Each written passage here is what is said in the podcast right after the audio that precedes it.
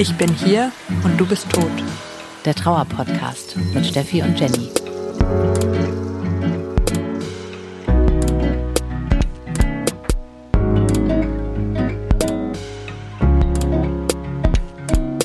Ich weiß genau, ich habe gerade erst seine Stimme gehört, ihn gerade noch gesehen und jetzt ist er plötzlich weg. Alle Leute um mich rum haben unglaublich hohe Erwartungen an mich, wie ich jetzt zu trauern habe. Man weiß nicht, warum sich die Welt weiterdreht und alle irgendwie mit ihrem Alltag weitermachen, obwohl man selber das Gefühl hat, die Zeit müsste stehen bleiben.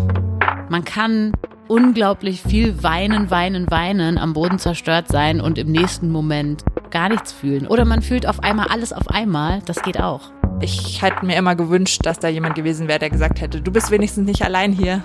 Das ist für mich tatsächlich der Hauptgrund, warum ich gedacht habe, hey, Steffi und ich, wir müssen diesen Podcast machen und deswegen freue ich mich, dass wir das jetzt machen.